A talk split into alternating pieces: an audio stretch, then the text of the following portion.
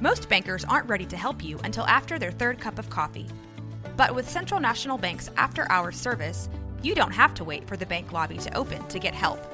You can contact us from 6 to 8:30 in the morning or from 5 to 10 in the evening, and we'll connect you to a real, live, local person who can answer questions and fix problems 7 days a week. Bank different. Bank Central. Central National Bank. Member FDIC. The longest field goal ever attempted is 76 yards. The longest field goal ever missed? Also 76 yards. Why bring this up? Because knowing your limits matters, both when you're kicking a field goal and when you gamble. Betting more than you're comfortable with is like trying a 70 yard field goal. It probably won't go well. So set a limit when you gamble and stick to it. Want more helpful tips like this? Go to keepitfunohio.com for games, quizzes, and lots of ways to keep your gambling from getting out of hand.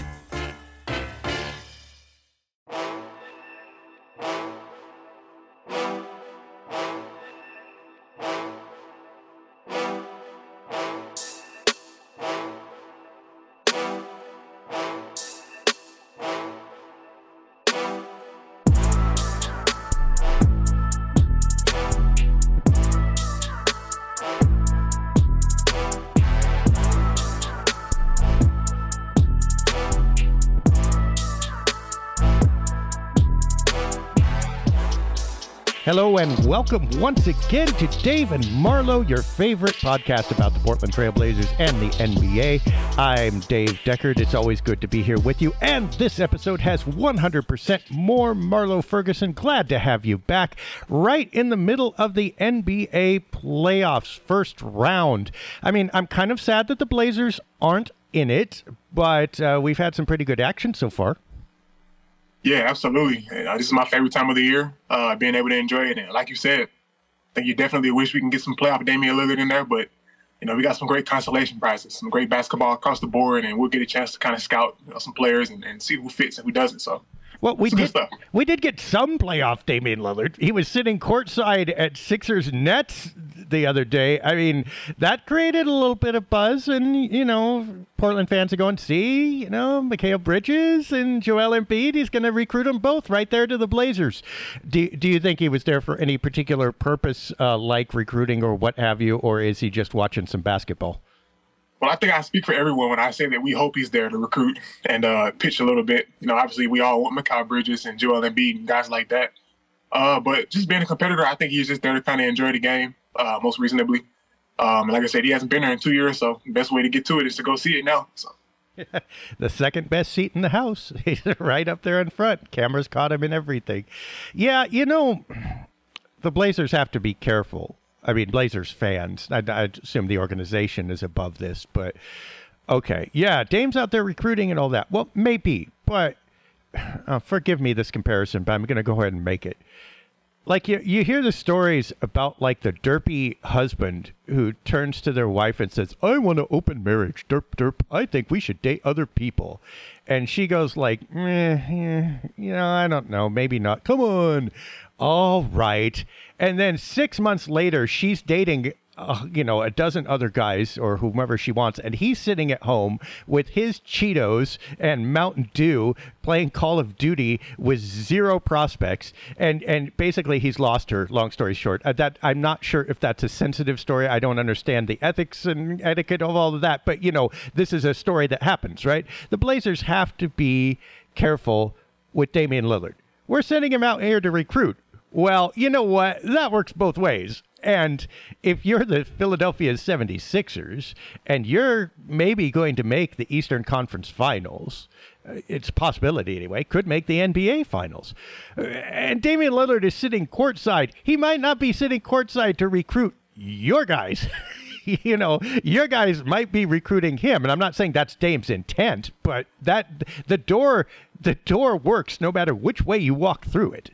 Yeah, I definitely agree with that. And it's just depending on your perspective, you can see it in a whole lot of different ways.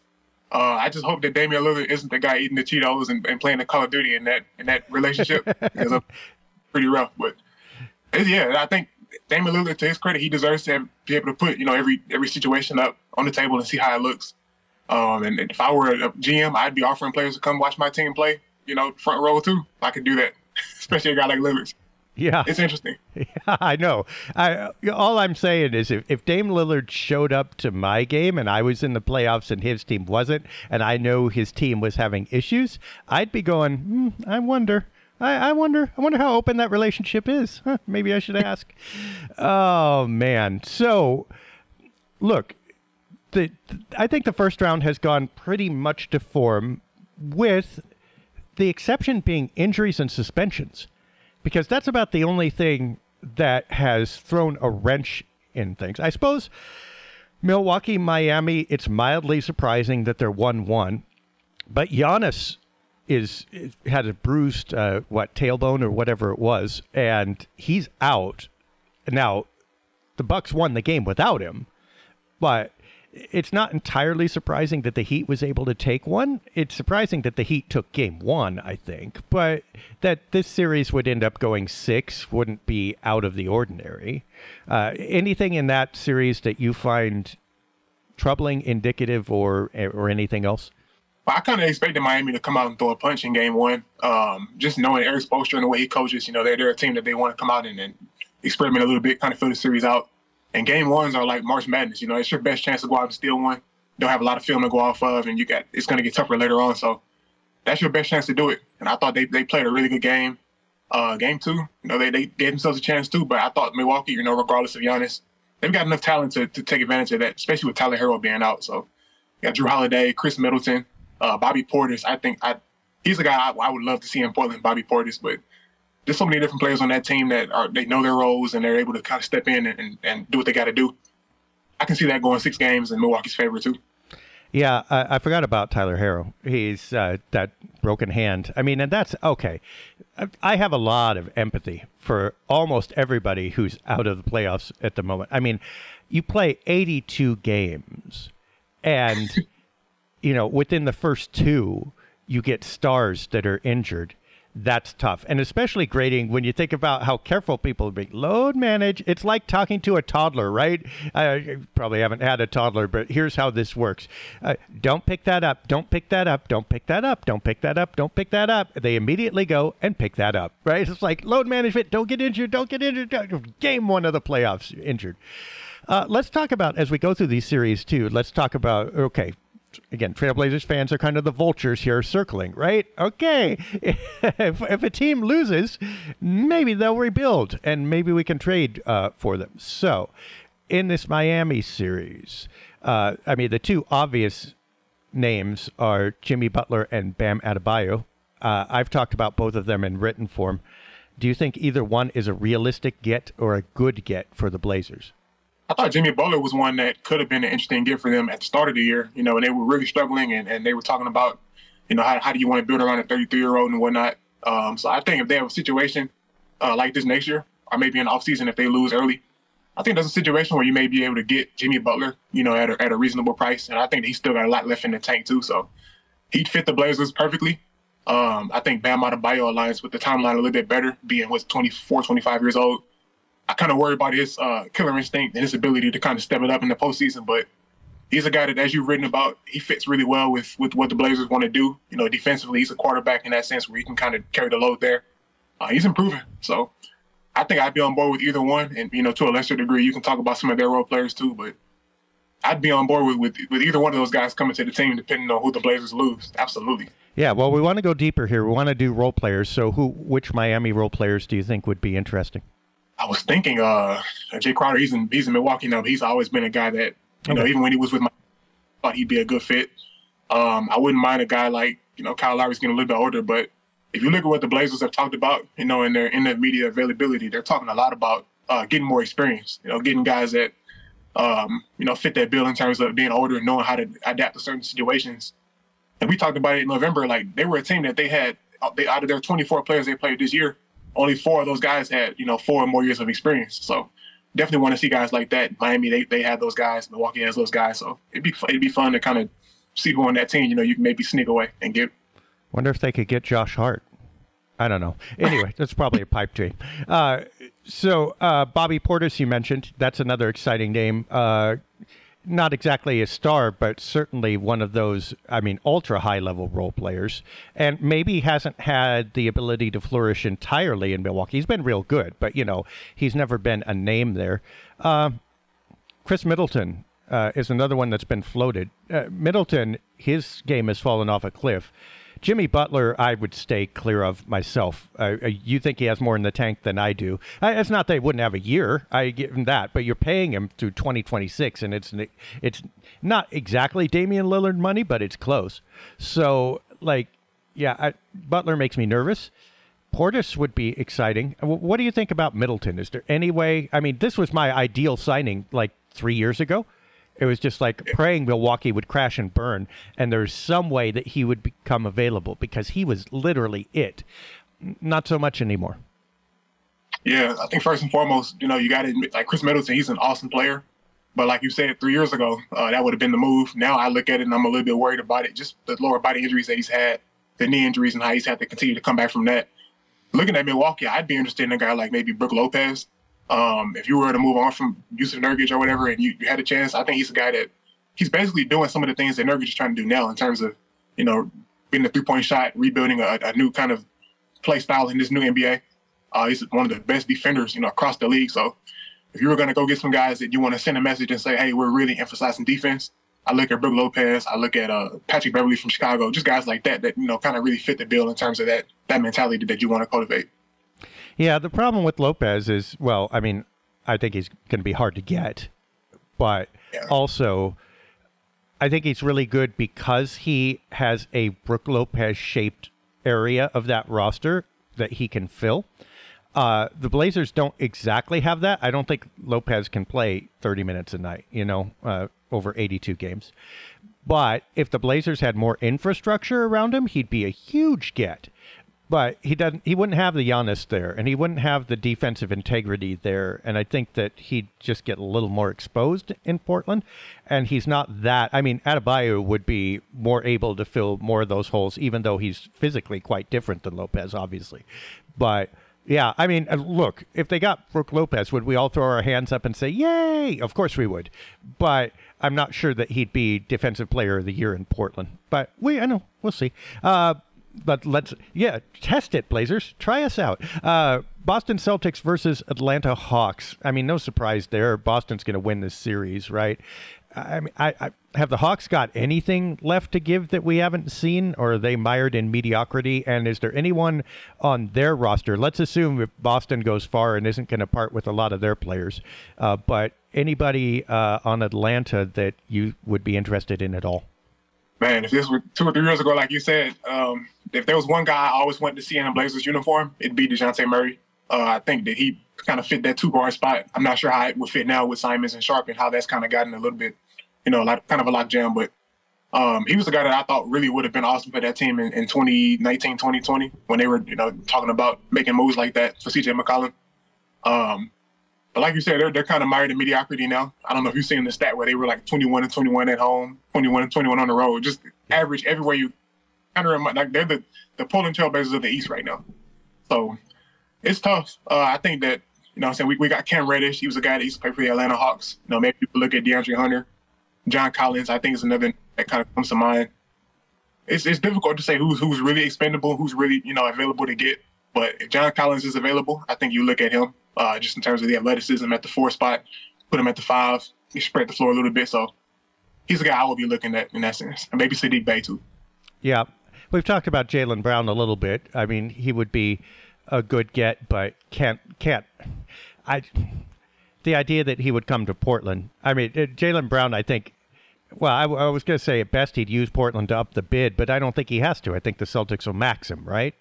Yeah, they, I think they'd be smart. They'd be not smart to not do that. You know, he's such a, a dynamic player. Uh, but just thinking about Damian Lillard, what he was saying in that, his press conference, uh, the guys that move the needle, that kind of want to move. There's been some talk about him wanting to move, and I, I, I, don't know. For some reason, I just associate him with that. Like he's a guy that would come to Portland and, and playing playing that market or whatever. Um, no proof behind that whatsoever. But if we were able to get a guy like that, I think he'd definitely take this team closer to that championship level. Absolutely. Yeah. Well, I mean, again, we can always hope. Uh, Sixers Nets. I mean, Sixers are bullying over Brooklyn. Brooklyn, of course, made the playoffs because they had Kevin Durant, right? You know, and now they don't have Kevin Durant, so there we go. Uh, I assume there's not many surprises in that series. Uh, Brooklyn is just isn't able to handle them, can't score. Uh, I mean, Bridges. I I don't see any way the Nets trade him. I mean, I just they they traded KD to get him right? And I know they want to you want to rebuild, but rebuilding is talent, right? And draft picks. It's not just draft picks. And it's like I think that the Nets think in Bridges that they've got maybe the premier blossoming talent in the league the, the guy who's ready to you know step forward. I know Shaedon Sharpe also qualifies there, but he's farther away. Uh, what he's going to what is he going to blossom into? Is he any kind of all around player? What will be his ceiling as far as points scored and productive minutes? There are all kinds of questions still around Sharpe. There are very few around Bridges. I don't see any way that that Brooklyn lets go of him. Yeah, I don't see that either. Um, especially with the way he's he's grown in the last thirty games or so. Like, I don't think he was capable of being that kind of level superstar. Um, but I think if you were going to trade Shaedon Sharpe, I think that, that that would be kind of the deal you would want to make uh, because I feel like the Blazers, their hardest question this offseason is going to be like, how do you align Damian Lillard's timeline with not sacrificing your entire future? So if you get a guy like Mikal Bridges for Shaedon Sharpe, you get a little bit older, but you still don't you don't sacrifice too much in terms of the on court, uh, the age, and you get more experience too. So uh, like you said, I don't think it's likely that it happens. I think that they maybe consider him to be untouchable unless you've got a young superstar that can kind of match that. But it's fun to think about. I think maybe you got to take it a step lower and maybe look at maybe Cam Johnson or something like that. But uh, it's it's it's hard to kind of see with, what how you can get Mikal Bridges at this point. But I'd love to see if they can if they can make it happen. Yeah, I mean, and Johnson there, he's the he's a name that keeps popping up in my head because he, he's not.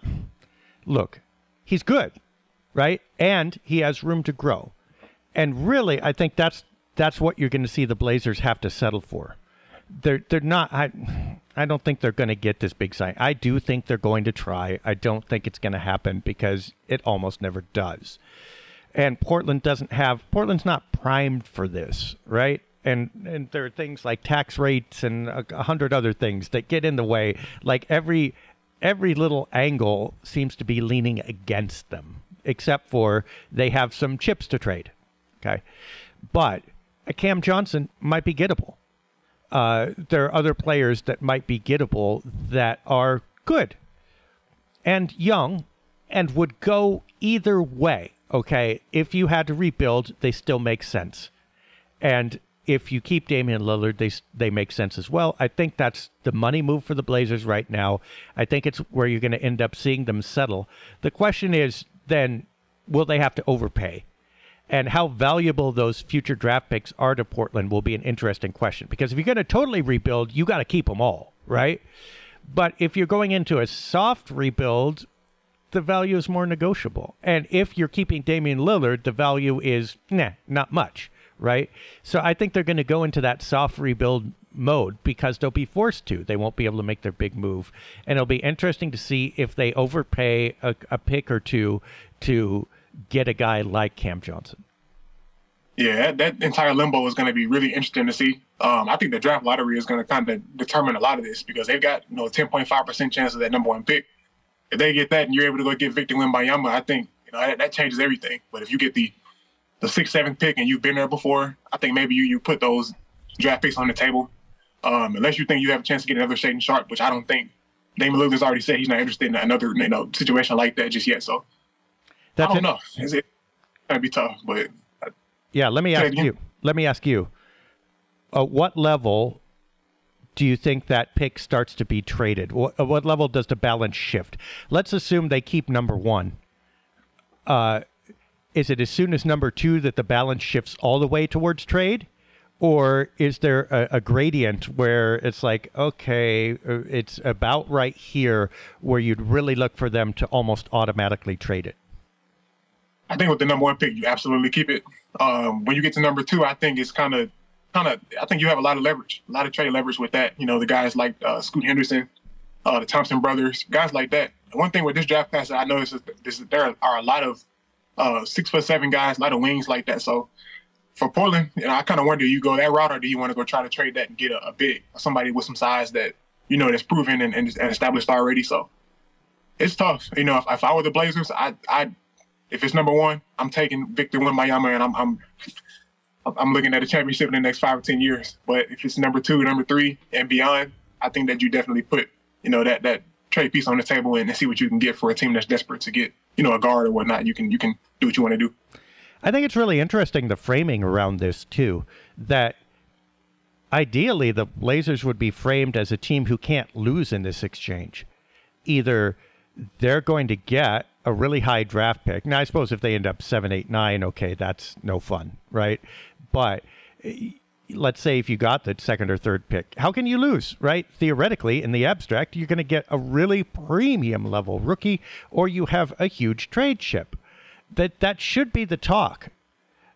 Right now, the talk still seems to center around the Blazers aren't can't win here, and I, I granted I, I get that that's I've been emphasizing the reality of their situation, but the reality of their situation is framed by what they've said they're trying to do, which is build a championship around Damian Lillard like right now and make a huge monster move which is really, really difficult. And I think that framing has something to do with it. Like, okay, if that's the thing, if you walk into the boxing arena and you say, you know what, I'm just going to, in my street clothes, I'm going to get in this ring and I'm going to punch out Mike Tyson. You know, we're going to say, well, you know, that's probably, I don't know who you are, but that's probably not possible. But if you say, you know what, I'm in the boxing arena, I got the best seats in the house, and you know what, I could get in that ring if I wanted to, we'd go, dude, you must be famous or something, right? It's the two different framings. The Blazers need a little PR work here, I think, as well as uh, a roster retool. Something's got to change their narrative that change that turns it to the positive. You know, I think that that's that's just something they need to work on. I guess. Yeah, I'd agree with you on that, and I think it's got to be a big trade or some sort that that does it. I don't know. They have the cap space to really go out and make a, a big move like that. So think it's got it's got to be a big a big trade. Or, I think or, they've got some leverage. Go ahead. I'll say that. Or trumpet their draft pick. Like if you yeah. have to make the number two pick or the number three pick, don't talk about that like that's a, a backup plan. Say, you know, we're gonna make that pick. And and by the way, if someone wants to trade us for that pick, it's going to cost them, right? I mean, that's the thing. It's not like you don't, you know, you don't walk into the store and go, "Oh my God, is this stupid five thousand dollars?" I mean, it's you know, I don't know. Like you walk in, like I got five thousand dollars. Who's gonna give me something for it? And let people like you know trip all over you. I, I understand the NBA culture is a little different, and I'm not saying GMs do that, but you get the the aura the aura around this is weird and it's like I, am I'm, I'm gonna be interested to see what happens if they fall in that middle ground. Uh, let's let's move on with the Knicks and Cavaliers. They are one and one. Um, um, I guess not a surprise given their four five status. I kind of expect Cleveland to win this, but uh, New York had a little resurgence here, at least for a moment. Yeah, I'm I'm on the, I'm on the other side. I'm going with Team New York on this one. Okay. Um, still, still room for Jalen Brunson and those guys. Um, I think that series is going to go six or seven games. Um, I just look at the Knicks; they've they've played well to this point, and they're back in the Garden now. I think Quickley is going to get going. Quentin Grimes is going to get going, and they've got some guys on that team that you know I think would fit you know, the Blazers good too. But it's just it's just been fun to see that series. I think it's going to be the most competitive of the Eastern Conference first round. Um, and just hoping that we get a six or seven game series out of that, and maybe one out of the West, and that'd be as a basketball fan, you can't really ask for more than that. So, who do you think would fit uh, from those teams? I, I, take that back now that I say that because those guys are still so young that it's hard to kind of imagine them even having a chance to become a Blazer. But I think in the future, you know, if you're able to get Quentin Grimes, Quentin Grimes or a guy like that, um, you take a chance on that. Obi Toppin, I think they've got some some some really nice pieces they built. Um, and you know, I, would say Josh Hart too. I, I, thought that if it weren't for his three point hesitance, I thought he really had a, a, pretty decent run with the Blazers. Wasn't perfect, but played his role well. I, I think you kind of leave it at that. Um, any chance if the Knicks lose or fall hard that Julius Randle comes available? I mean, he was last year, kind of. I mean, at least rumors had him, but he's bounced back. But are the Knicks going anywhere with him as their number one player? I don't think so. And I, I said a couple of weeks ago that I thought Jalen Brunson was the best player on that team. Uh, and if you look at the way they played in the playoffs last year, it was a situation where they were running ISO with Randle and they just weren't able to, you know, get the right results. The offense was was terrible, you know, to be frank. Uh, and they, they got bounced in the first round. So I thought they made the right moves this year to put him in a situation where he can be that one A, one B. If he's having an off night, you got Brunson and guys that can step up. I think that's the best way to do it. If you're trying to build a championship team, you have to have that one A, one B, uh, one two punch, and they've got that now. So I think it's it's smooth sailing for them now. But I think they still need one or two more guys to. Like RJ Barrett's a guy that I, I thought he'd be a little bit better, but he's lost his three point touch. So it's it's hard to say what they are at this point. Yeah, RJ Barrett's a kind of a scary guy at the moment. Like in terms of, he seems like he should be a lot better than he actually is, which is the nightmare, right? And, and again, that would be a nightmare kind of acquisition for Portland. Would Julius Randle fit on this team at all? Uh, I'd say depends on who you lose. I think it depends on who you lose. I uh, I don't think he's a, a, great defender per se. He's made some some strides in his game in terms of a facilitator. He's a really good facilitator for his size. Rebounds well, scores well. So I think anytime you get a chance at a guy like that, you take a chance on it if the money's right. But I don't know. I I feel a little bit weird. Like my dad's a Knicks fan, and we both feel kind of weird about him being the, the, the, top guy on your team. Like, can you trust him really? So I, I think that that'd be a, a kind of a redundant situation. Yeah, and obviously he plays power forward right now, which is uh, you know that position's taken, and he's six eight ish which means he's not going to slide to center. But you could do that positionless basketball thing. But when none of the positions have defense, that's probably a tough ask. It, I don't know. It would be interesting, but I don't imagine Julius Randle and Jerami Grant would be playing together for too long. Although I don't know, I might get a little excited. It's just like it's just a bunch of weird ingredients, though. Oh, okay. So we have the series that nobody's talking about Denver Nuggets, Minnesota Timberwolves. It's almost like the Nuggets aren't even in the playoffs yet. Everybody's going, yeah, yeah, you know, just, yeah, we'll see you in the second round. Then we'll celebrate. We'll give you a big entrance. Uh, Denver leads 2 0. Uh, anything interesting going on there? One thing I want to start off with saying if I were the NBA commissioner, I would not have these games ending at 12:30 at night. Like like past midnight, that's tough. It's hard to watch those games. I've stayed up for him, and I'm, I'm I, I really like what Denver's doing so far.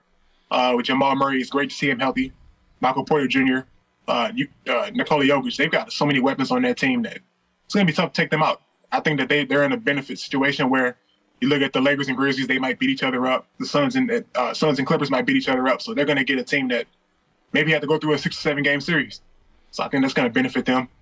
Um, I think it's going to be a five game series. I think maybe the Timberwolves win one game at home, but after that, I don't really see them uh, making too much of a, a, difference, especially with Anthony Edwards and his shoulder being hurt, and Minnesota just having so much turmoil with with Rudy Gobert and, and Kyle Anderson and those guys. So hard to buy stock in them right now. Yeah, I mean Denver's like whack a mole, right? And Jokic is the engine that keeps popping those moles up. But like you, you hammer one, and then across the court comes another. I mean, and we're only starting to see it now in the postseason. I mean, we saw it in the in the regular season, and we've seen it before. But this was the year I think where Denver knew they were going to make the playoffs, and they were just kind of okay. We're drafting through the regular season, and woe be to the team that comes up against us in the playoffs. I think Denver is one of those sneaky teams that's actually going to be better this postseason than they showed in the regular season. So uh, let's see how far they can take that. Minnesota, they cannot come back with the same core next year, can they? At this point, is this just crumbled into the garbage can basically, and they got to fish a couple things out and get rid of the rest? Yeah, I think that that Karl-Anthony Towns and Rudy Gobert situation, I think is maybe a one and done. But at the same time, like with the money they've got to pay those guys, I'm not sure who's going to take, you know, Gobert's contract. So maybe you got to get rid of Towns in that sense. Like, I don't know. I, it's just it's difficult to see them running this back, um, and and think it's going to work out better. It'd be almost kind of Blazers like to see them run it back, where they're, they're thinking that oh we can we can we can talk ourselves into maybe it being better in year two, but I don't know. I just don't see it. I don't see it. I think you build this team around Anthony Edwards and and get those guys out of the paint and let him go to work. But I think I think you definitely have to make a move for one of the two this offseason for sure. Yeah, I mean, and Towns, he's coming off an injury, so it's hard to judge. But I mean, he looks pretty bad right now, and he was scintillating his first like three seasons and then became I mean, frankly, we got used to it, okay? So we're not applauding him for the same things we used to. But also even though he I thought he was he's always been a great offensive player, but the rest of his game didn't really come around. And so you're looking at him like that guy who looks really great. He's like he's like Las Vegas. Uh, I, I like Las Vegas for about 48 hours and then I'm done with it. Eh, but what's funny about Las Vegas is like from a distance, it looks great. You fly over and see all those lights, that's beautiful. You look down the strip, it's awe inspiring.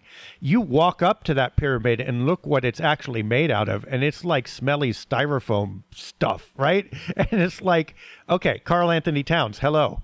yeah, it's like you you want to admire him, but not from too close because uh, what he's doing actually isn't contributing to winning. Yeah, that allure it, it, it wears off pretty quickly. Uh, I, for me personally, I kind of question his his killer instinct. I kind of wonder if he's a guy that can be your best player too. Uh, he's had some playoff games where he shot maybe six or seven shots, and I think you just you don't really want to see that in a superstar. You want your superstar to go out there and kind of set the table, uh, set the stage for everyone else, and he hasn't always been that guy. I thought he played really good in the play-in games, uh, but this postseason it hasn't been great, and I think you know his first postseason wasn't really good. So it's a situation where it's, it's starting to become a think he's definitely still a top 20, 25 player, and even better than that when he's healthy. But uh, it's, it's a little bit spotty at this point in time, and, and you know, you, you kind of worry about that with him. So Gobert will make 41, 44, and 46 million, give or take, over the next three years. So that's around the 40, about 43 million dollar level. Towns is scheduled to make 36 next season, and he's an unrestricted free agent. So that will be interesting to see what they do. Of the two, I would say Gobert would be the better fit with the Blazers. Uh, the problem is Minnesota just traded everything for him. And, and this is the problem with getting Towns, too. It's not like they have to trade the same player back out, but they have to get a big reward for tra- trading one of those two. Otherwise, I mean, that's a fireable offense, right? Like if you're their GM, you're sitting there going, no, this will still work. This will still work because your only other option is try to peddle Karl-Anthony Towns for like four first round draft picks and from some young talent. And that might have happened four years ago. It's not going to happen now. Yeah, I think it's definitely a, a, kind of a pride thing in this situation. If you were to move on from that, I think you'd be admitting defeat, you know, when you're in. And I'm not sure how GMs want to do that. I don't think they they're they're they like that situation. Uh, but for either for either of them, I don't think they've done a really good job in terms of upping their value in this postseason so far. Look at Towns; he's averaging ten points a game on thirty percent shooting. So if he were a situation where you, are trying to trade him or you're looking to see what you can get for him, maybe you don't show them tape from this this postseason so far. I don't want to. I don't want to uh, write him off just yet because they've got two games in Minnesota. Uh, he's had some time to think about it, but it's, it's been rough. I don't think you, you probably got to burn the tape at this point for these first two games and then just try to try again next two in Minnesota. I still say that cost aside, cost of acquiring or cost of the 40 million. And by the way, the Blazers going to play somebody for pay somebody 40 million.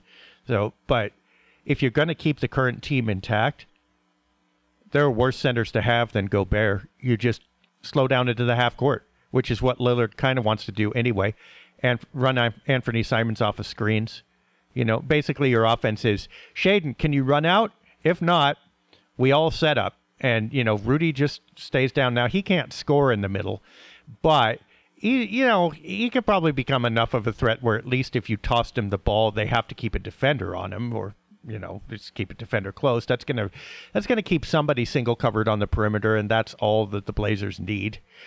Uh, the defense would help. I mean, you just again set it and forget it. Put him in the middle. Hey, guys drive by, so be it. You you keep a reasonable backup center for when he gets in foul trouble. I don't like the I don't like the price tag, of course, but if the Blazers got Rudy Gobert, I would say, well, they made a stab at improving something. I mean, it, it could work.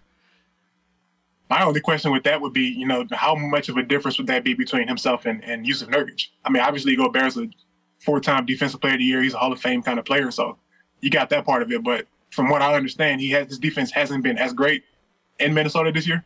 So I kind of worry about that part of it. Um, and, and, in terms of just the half court setting, I don't think that the Blazers' best chance to win, I think, is in half court. I think there's situations where you got young talent, you want to get out in the open floor and run. So that'd be something to kind of think about. Um, and that that last game with Minnesota and, and Portland, you're seeing with Shaedon Sharpe, he just routinely went to the basket and took it right at Rudy Gobert time after time, and he didn't show any fear in it. So I kind of worry at this point with Gobert getting older. Uh, questions about his maturity. You know, do you want to have a, a culture fit like that in, in, in, Portland? I'd be on board with it, you know, for the right price. I think if you were just able to swap those two out, maybe you do it. But I kind of worry about, you know, with that, how big of a difference would that make with the defense, with Nurkic being a pretty good defender in the at the rim himself. Yeah, if you're going to go young and run, though, I think you got to trade Lillard. I mean, because Lillard's uh, he's a half court point guard and he's great at it. Uh, it's just not. Again, I think the Blazers have to unify under something, like a style, uh, an age, a whatever. Gobert would be. Let's put it this way: Gobert would be on the Lillard side of the ledger. I think even if yeah, I'm not sure Dame would like him. I don't know who you know. I don't know if that's the right fit, but at least it's like, all right, you've got a premier half court defender playing a half court game with your half court point guard. Shaedon Sharpe's the odd man out, but you can absorb that. Let's go. And let's see how many block shots Rudy can get. And you know what? Honestly, if Rudy can defend a center and then slide over to block or threaten penetration at all, the Blazers are probably better off than they have been. All right. Well, anyway, it's, it's not the best move of the summer. It would be an iffy one, but it's not out of my realm of, of possibility. Anyway, Lakers and Grizzlies. That's interesting, mostly because of the talk. Uh, also, obviously, Ja Morant uh, got injured. Another one of those that's kind of been snake bit this year. Uh, series is tied one-one. What do you see happening in that? And uh, you know, do you see any interesting prospects there? Well, I had the Lakers winning this series before Ja Morant's injury. Um, I thought they'd be able to kind of take advantage of Memphis' uh, lack of rim protecting, with uh, Steven Adams being out for the season, Brandon Clarke being out, and they got to kind of figure out what to do with that. Um, so I thought they were going to be able to take advantage of that. They've got the guys to, to kind of do that. One thing that I kind of like seeing other than seeing, you know, LeBron James back in the postseason. I think it's pretty cool that he doesn't have to go out and, and get 30, 35 for them to win games. They've got so much talent now with, with Austin Reaves, Anthony Davis.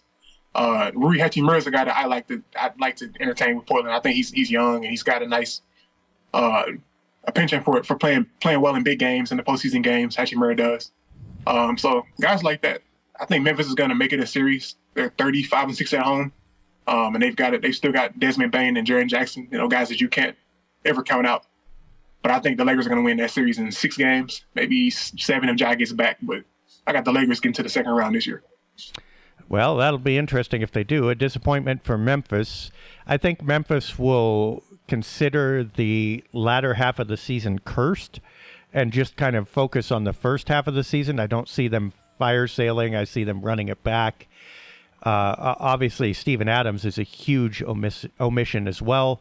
Uh, they had the whole Ja Morant legality slash suspension thing. Is there anybody from Memphis that you'd want? Oh, can we get Desmond Bane? Unlikely. You could probably get Dillon Brooks, but I'm scared. Yeah, that that's a um, I don't know. I'm, I'm so stuck on the, the, the culture fit kind of guys. I feel like Portland used to do that where they had guys that fit that, that culture that you wanted to kind of fear them as a team. Uh, Bruce maybe fits that, but I don't know that he, he's a locker room guy that you want to have in there. Um, he's from Oregon, so he's got roots in Oregon. He played played University of Oregon, the Oregon Ducks. So that's a situation you can look at, but I don't know.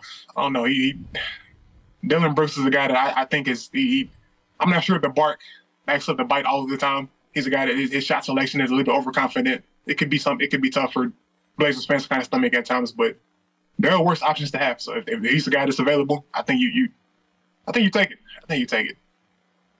I we're we're each allowed one of those. So there we go. That's he's yours. Mine my mine is Gobert. Yours is Brooks. That's fine. Uh, Lakers. That'll be interesting. Of course, Anthony Davis is just a fascinating story, probably over talked about nationally, but one of the top 75 players in the league and occasionally plays like it, but then occasionally just either gets injured or disappears or whatever. What what's the story on AD now and does he Gosh, if the Lakers were to call you up and say, let's talk about trading Anthony Davis. We're gonna we're gonna probably move LeBron too, but not to you. I mean, because that's not going to work, and he wouldn't stay there, and blah blah. Right? He's going to follow Bronny somewhere. Uh, but we're rebuilding entirely. We want some of your assets. We're dangling Anthony Davis. Would you would you seriously consider that? I consider it, but man, there's such a health risk involved with that. If you look at his last three seasons, he's played 36 games, 40 games, and 56. So he's he's not cracking that 60 game barrier. He hasn't cracked it in four years. Um, so I think you definitely, I think that's tough. I think one big thing for him this year is that he's, he's played a lot bigger. He's transitioned to the center spot a little bit better. He's playing more in the low post, and, and you probably won't find as many as many rim protectors as good as he is. So I think you definitely you put it on the table, but him being 29 years old and the injury history, it'd be tough. Every time he falls on the ground, you know, you gotta kind of hold your breath. And I remember thinking that with Lillard a couple years back. He had one season, I think it was 2019, 2020, and he just was injured. He got hurt and fell on the ground so many times throughout the game, and you just so worried. So I think you look at that same thing with Anthony Davis. Every time he fell on the ground, you have to worry about losing that investment. Um, and, and the injury history with that. I think the Blazers have done that too many times. So it'd be tough to say, but Anthony Davis is a guy that he's top 10 when he's healthy. So I think you take a chance on that too. Well, I don't know. Like, I'll tell you the truth he's making 40 million next year and he has an early termination option which basically player option uh, on 43 million in 2024-25 which i bet he's he'd exercise. Who knows if he'd stay which means the blazers probably couldn't pay enough draft picks and future talent to actually get him because you'd be nervous he'd leave after a year. And you as you say you don't know that he'll play a lot of games in the coming year but on the surface of it, with salary and potential and position, it would be an automatic yes. But for this, I mean, it would be, and I guess if it were an automatic yes, it wouldn't be available. I get it. But they'd have to at least listen, I think. And, you know, if the costs were Jusuf Nurkic and one of their guards and a couple draft picks, I mean, uh, Ah, it'd be tough. I mean, the, tough thing would be okay, like okay, it's the number two pick this year, and it's Nurkic, and it's Anthony Simons, and we'll give you Davis. I mean, ouch, that's a huge cost, huge cost. But those are things that the Blazers were prepared to spend anyway. I don't know. I, I think my answer would be no, but I'd at least have to sit down and talk with somebody about it. Yeah, I mean, like you say, they've got to pay somebody. Oh, they, they, they, they can't go in that can't go into the season not paying somebody. And the situation they got to pay Jerami Grant maybe 25 30 million dollars, uh, potentially. I think you can. There's definitely a lot worse than you can do than Anthony Davis. Um, if if the situation came about, so I'd probably tread lightly with that. Um, if it were me, just because of the age and the injury history and whatnot. But like I said, there are worse things you can do, and I think that that move is one of those all-in moves where you got Damian Lillard, I think he'd be really pleased with that. And if it doesn't work out, you know, if you can just get if you can trade Simons and you can keep Sharpe, you still got your your something you can bid around with your future too. So yeah, I think you, you, put it on the table. You got future yeah. draft picks too, right? Yeah, I mean, you do you just you trade this one, and I, again, I think the higher this draft pick is, the more a potential like that would happen. But again, then if you step back and look at it in the abstract, it seems like a bad deal. And this is this shows you the problem with the Blazers, and they have not solved it yet. Stuff that isn't ideal, that isn't great in the abstract, things like that trade, or like getting players who are one year away from their contract expiring, so you have to be the team that pays them a mint without entirely knowing if they're going to fit. But that's the only way you can get them. In the abstract, those are bad things. But in the Blazer situation, they make sense. And they've been doing that tap dance for half a decade now, minimum. And somehow they have to get their ship right enough to where things that are bad are also bad for you, and things that are good are also good for you. And you're not like taking risk based on your need. I, again, hate to do relationship stuff, but here we go. You're so damn desperate that that person at the other end of the bar with a cigarette dangling out of their mouth, uh, you know, who smells like they haven't showered in three days looks attractive, right? And I'm not saying I don't want to talk about Davis. I'm not making a player comparison. I'm just saying like your decision making process should not be limited to that 10 minutes in that bar at closing time. You need to back up and reevaluate your life a little bit there, buddy. And you need to ask what am I doing in this situation where I'm forced to make this kind of decision? And maybe I need to make some bigger changes so that what makes sense is actually good instead of what makes sense being a coin flip with, you know, halitosis. Yeah, I think that's that's a good point. You know, I think the Blazers kind of got to consider that, um, understanding maybe there's a reason why these guys are available. You know, when you get a guy that, like you said, has one year left on his contract, maybe there's a reason why you're getting it. Maybe it's not the steal you think. Um, and that's that's a situation where you know we've seen it before. Um, and I think I think about that with a guy like Rudy Gobert. Like maybe there's a reason why this would be his, his third team in, in, in three years if you're able to get him. Like something something's going wrong. Um, Cam Reddish was a guy that maybe you could put in that category. Like he's this is his what fourth team in, in five years. Maybe there's a reason for that. Um, but you know at the same time, you know you this team is as, swung and they've missed when it comes to that situation. And, and I don't know. Anthony Davis is a guy that he's he's he's older, but he's still top ten when he's when you get done with it when he's healthy. So I don't know. I'm 50-50 on that one too. So it's tough to say. And you could take the chef metaphor, like okay, well we take discount level cuts of meat and stuff like that and turn them into delicious dishes. That's a scenario in which that works, right? And I think that was true of the Blazers in the 80s and the 70s. I think it was true for a minute under Terry Stotts there were players who were coming to Portland who were routinely having career high years or doing the best that they ever had. And by the way, when you traded them away, they did worse. Al-Farouq Aminu, classic example, right? Mo Harkless too, a little bit. But the Blazers aren't there now. Now they're not as bad as in the basically at, at a certain point when the Rasheed Scottie Pippen era started getting old, players would come here and routinely do worse they're not there, but they're not really making people look great. I, I granted Jerami Grant's still scoring 20. I get it. Anthony Simons is coming up. I get it. But it's not like you're going, these are superstars now, or I know that these are going to be franchise cornerstones now.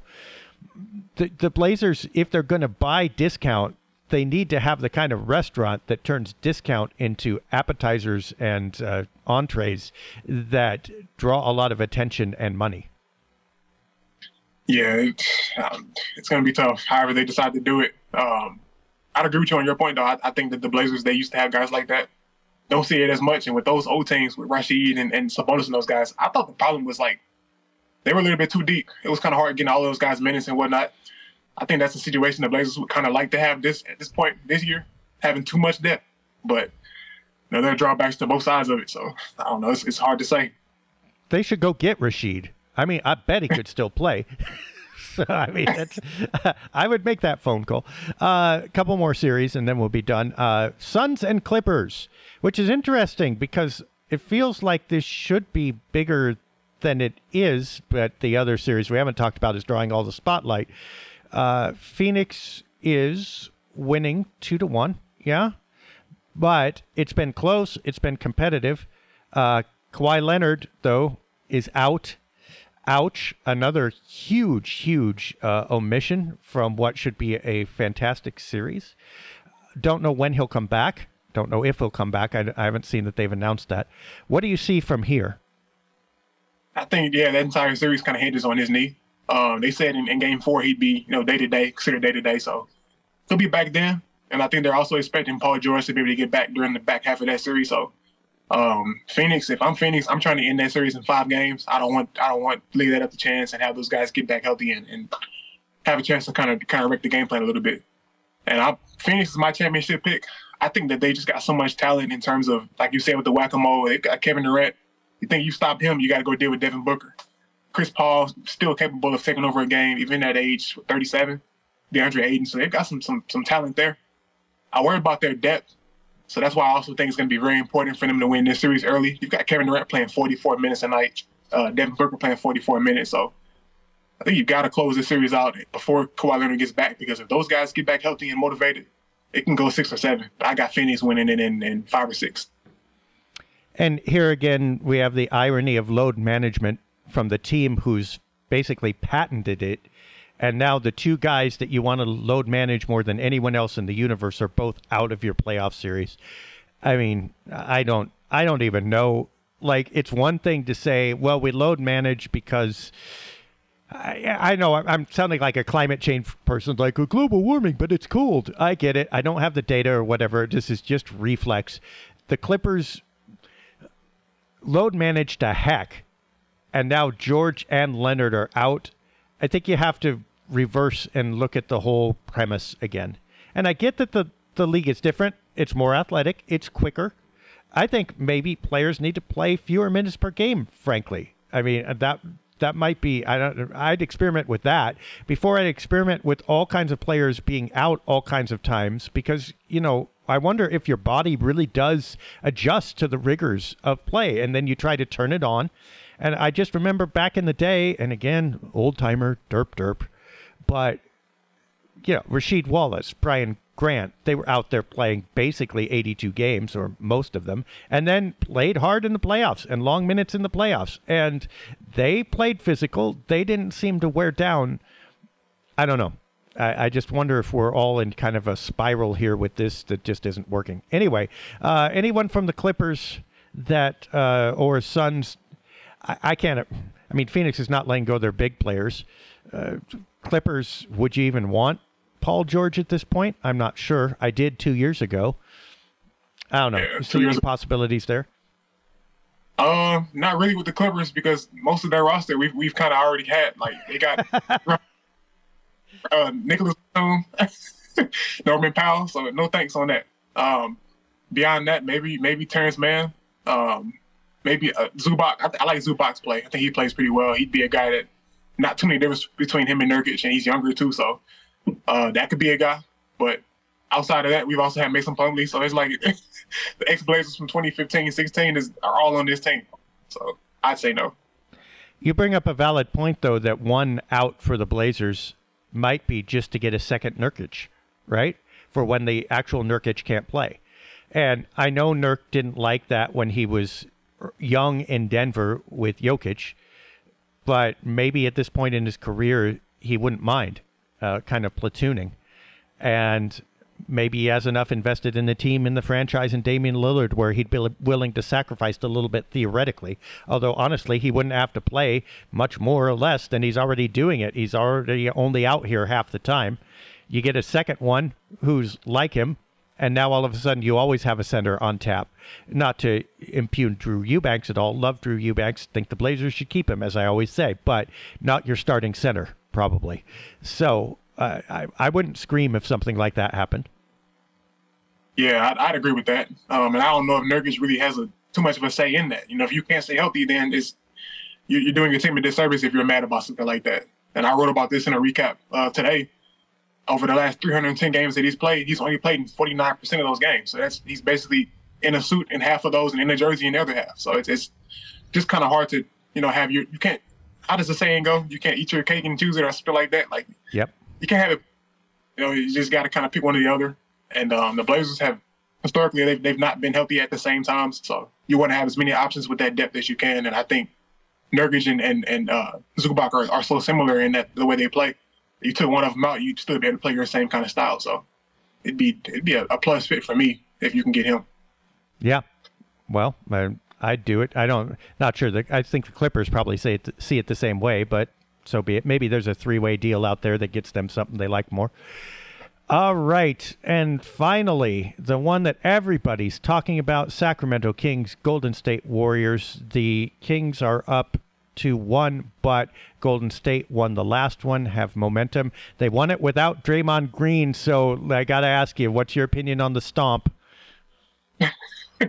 Um, I, I, thought maybe it was a little bit over exaggerated, but when you build a reputation like that, you know, it kind of follows you. So everything you do is gonna kind of fall into that same limelight. Um, I thought maybe action was enough, but you know, I I, I think you've got to establish the fairness of the game. I think you, you maybe made the right decision suspending him. And maybe he learns his lesson from that. So I, I'm I'm on board with that. I don't think Draymond Green will ever learn this lesson. I think he's he says the rest of the world needs to learn about Draymond Green. I mean, that's his approach. Uh, before we get there, anything you see from the Kings you like or dislike? Uh, I think we know who the Warriors are, right? Uh, and who do you think wins this series? I think the Warriors still win it in seven games. Um, I, I'm I, of the belief that I think young teams kind of have to go through bumps. I think the Kings kind of remind me of like the uh, 2013-14 Blazers. Remember how they came out with the one-two punch with Aldridge and Lillard? That's basically Fox and Sabonis, and they ran into a championship team in San Antonio and, and kind of had to learn a lesson. So I think great teams have to go through that one-year bump, and then they get to the next level. And they've already played extremely well this year. They've benefited from a lot of injury luck and whatnot. So um, I just it, it's hard for me to subscribe to the idea of Stephen Curry and Klay Thompson, these guys losing losing to a team that really doesn't have much playoff experience. You know, I think it's going to be a situation where they get to a game seven at home and the pressure kind of gets to them a little bit, and then the championship experience of Golden State kind of shows out and they win that series. But that's been the best series so far, I think, you know, by far. I'm interested to see. I think it kind of hinges on Sabonis. I think Fox will get his, and obviously, there's no question about Steph and Klay getting theirs to the extent they're able. But how is Sabonis able to turn the game in the middle? Is Sabonis able to stay focused to convert the easy attempts that he, you know, they're in his wheelhouse. He doesn't have to go superstar or supernova, but does he play well on offense and is he able to make a difference inside rebounding, getting around the court and the interior on the other end? I think if he does, they've got a chance. Uh, a good chance, actually, I think. But if he doesn't, the Warriors will just be a machine. The Warriors are not going to. Warriors don't care about all this light the beam and cowbells and all this stuff. They're, and I'll tell you, uh, it's funny because I was listening to the call. I was listening to the radio call of Game One, and at the end of Game One, you know, Steph had an open three to tie it, right, send it into overtime, and he missed it, which made the whole rest of the world go oh my gosh, Steph Curry missed an open three pointer for the, you know, it was like, what happened? It was like seeing uh, Santa Claus wreck the sleigh, right? Um, the Warriors radio guy was just like, and Steph has an open three, and he missed it. Game over. Like literally, they didn't care. And it's not that the passion wasn't there. I'm not saying that at all. It's just like, okay, we've seen this. We've got titles. We've got this. This doesn't matter. He missed a shot. We're gonna get it next time and it's fine. And it's like that's the difference between the two franchises right now. Like light the beam every 10 seconds. It's like, what are you lighting? Uh, you can. We're, we're going to hold up a trophy. You can light up whatever you want. Flip the switch. Yeah, you got to act like you've been there. You know, as simple as that. And this is a Kings team that, like I said, they don't have a lot of experience. You look at their roster. Harrison Barnes is an NBA champion, but outside of that next six or seven guys, it, it, there's really not a lot of postseason experience from, from that regard. So I think it's going to come back to bite them. Um, and to your point about Sabonis, I've been when you watch the series, if you notice when they run those DHOs, they run so well. Uh, Golden State sagging off. They're letting him shoot perimeter shots, three point shots, and whatnot, and it's just not working. So I kind of wonder how that next counter is going to be for for uh, Sacramento. But then they've also got Mike Brown, who knows you know the Warriors in and out. So that's going to be a, a, fun next you know four or five games. Hopefully, I think it's going to be a, a great one. Domantas needs to call up his daddy. Say, hey, give me some points on my three point stroke here. Uh, well, you know, I think Sacramento will still win this. I, I, I honestly do, and I think it's a it's a really interesting story for the league too. I mean, if they do, but will Sacramento make it all the way through? Eh, I don't know. Also, comma, Portland, watch out because you see, I mean, yes, everybody wants to be the Sacramento fan base, and that's what Portland wanted to be. You know, that's what the, the Portland was expecting to do this this year, right? And it's hard not to envy the Kings. You kind of do, and rightfully so. But they're yelling that loud, loud because they haven't been to the playoffs in 17 years. And they're going to consider even a playoff loss some kind of success. And getting the second round is amazing and you're going like, "Yay, Sacramento!" But uh oh, that's not really who you want to be, right? And that's exactly where Portland is. And you have to be careful not to fall into that trap. And I'm not I'm not mad at Sacramento. I'm not saying anything wrong about them. I'm just saying, look at the price they paid for all that enthusiasm. That's not the way you want to go about it. And, and you need to be the kind of team that defines success as success. Sacramento, I think, will get there. I don't have worries about them. But watch out what you envy because that may literally be you. The Kings, and this is my issue here. This series is it in a microcosm. The Kings are the team that's coming up behind you. They've already passed you, and you're going to have to play catch up. And that's from a team that you were ahead of. You got teams like the Warriors that are still ahead of you. And then you got teams like the Suns who are reaching that Warriors like peak and aren't looking to give it up for another couple years. This whole thing about build around Damian Lillard, what the hell? You're not building around Damian Lillard. You're losing ground to the teams behind you, and you're still roadblocked by the teams ahead. That ain't great. Yeah, and, and, I think that's what that's what hurts the most about this year with the Western Conference being as open as it was, is because the Blazers really had a shot this year. You look at these teams early in the year, they they they went neck neck toe to toe with the Kings opening night. They went toe to toe with the Nuggets.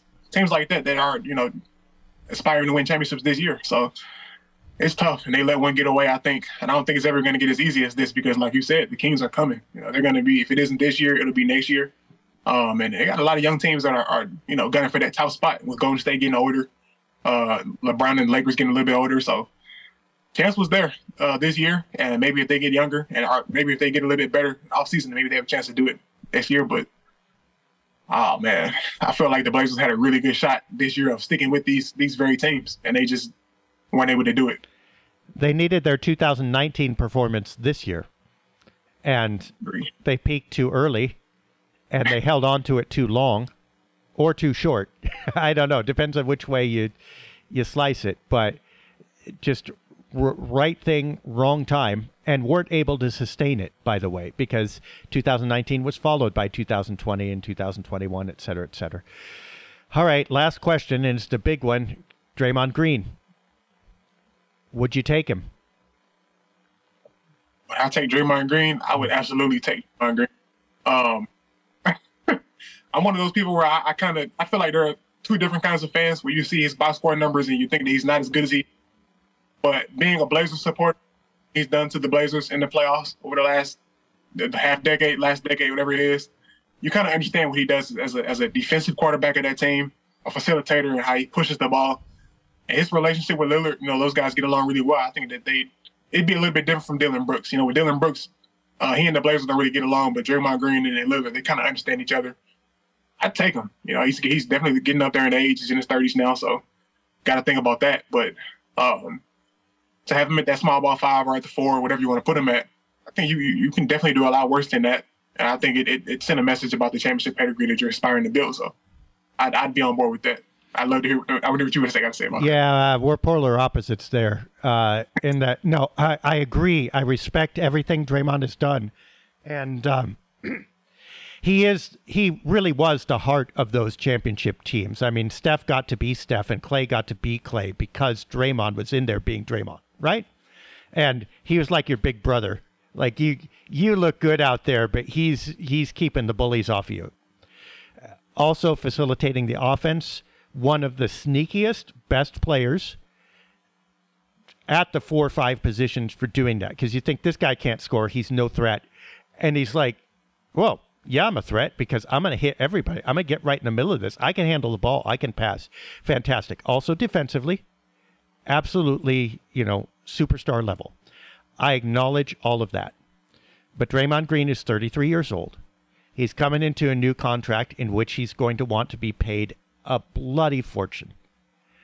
And he's not been the same the last year or two he is also increasingly a loose cannon, and nothing's going to pull that back. I agree with Steve Kerr. It's like nothing pulled that back when he was in his mid 20s, and it was an asset, okay?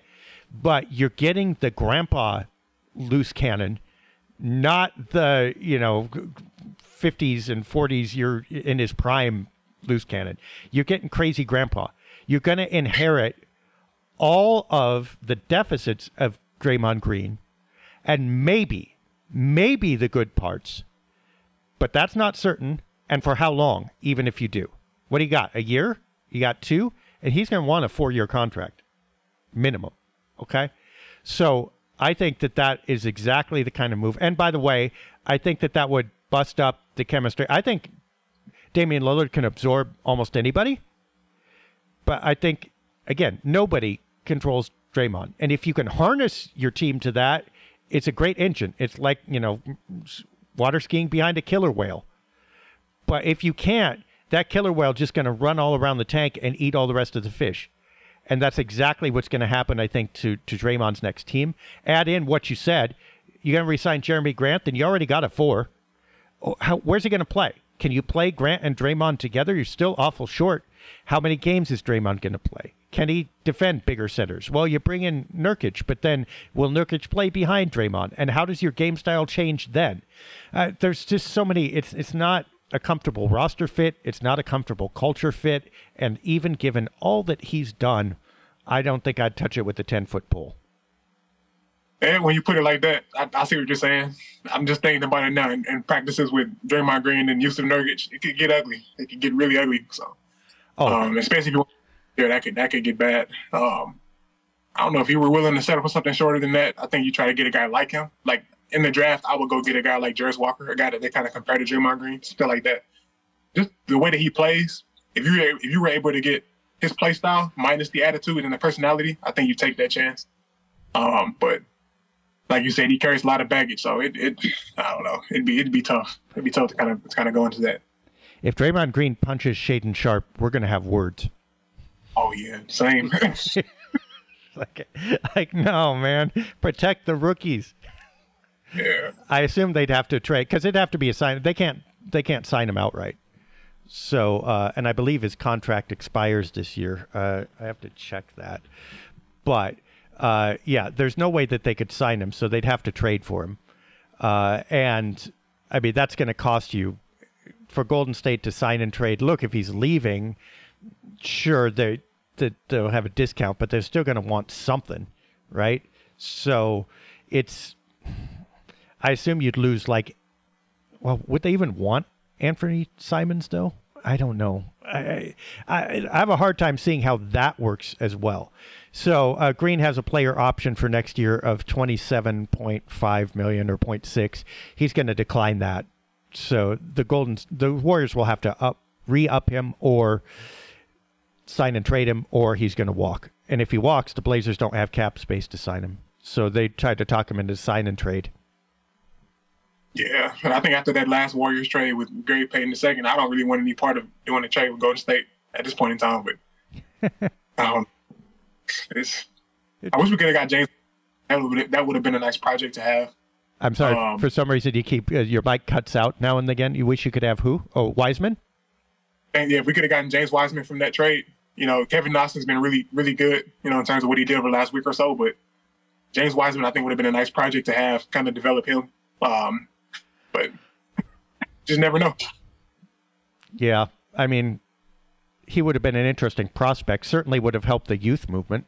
Uh, not a lot of yeah. defense there, but you knew he was going to be, do better when he left Golden State, right? I mean, he was he was beat up there. Uh, that was there, he went through a lot, and it just felt like the breath of fresh air and a team that didn't make so many demands or have quite as tight of a hoop for him to fit through was going to be good for him automatically. Do you think he's going to excel the way he did in the latter part of the season with Detroit, or is Golden State Wiseman the real Wiseman? Um, I think that he's definitely got some room to grow. I think he's gonna. I think he's gonna grow. Um, the biggest thing that I saw from him is that he's not really as good of a, a passer out of the post as maybe you would kind of want out of a big, but I think those are things that you can kind of teach. Um, and they've got a, a, a nice one-two punch with him and Marvin Bagley that I kind of like. Uh, but I don't really see him becoming an all-star player, but he's definitely going to be a, a, serviceable, you know, starter, kind of second unit player over his career. I would say that's what I kind of evaluated this for. Yeah, makes sense. I mean, that would have been a pleasant problem for the Blazers to have. Uh, they didn't. I mean, Knox, if he comes back, could be interesting. Uh, well, we'll see. That's another podcast. Very good. Well, thanks for running down the playoffs with us. And next week, we'll probably have the conclusion of many of these series and a couple going into perhaps game sevens, right? So, for Marlow Ferguson, I'm Dave Deckard, and we hope that your week is enjoyable. And it's no good saying go Blazers, so I guess, like everybody else, we'll say go Kings and see how it works.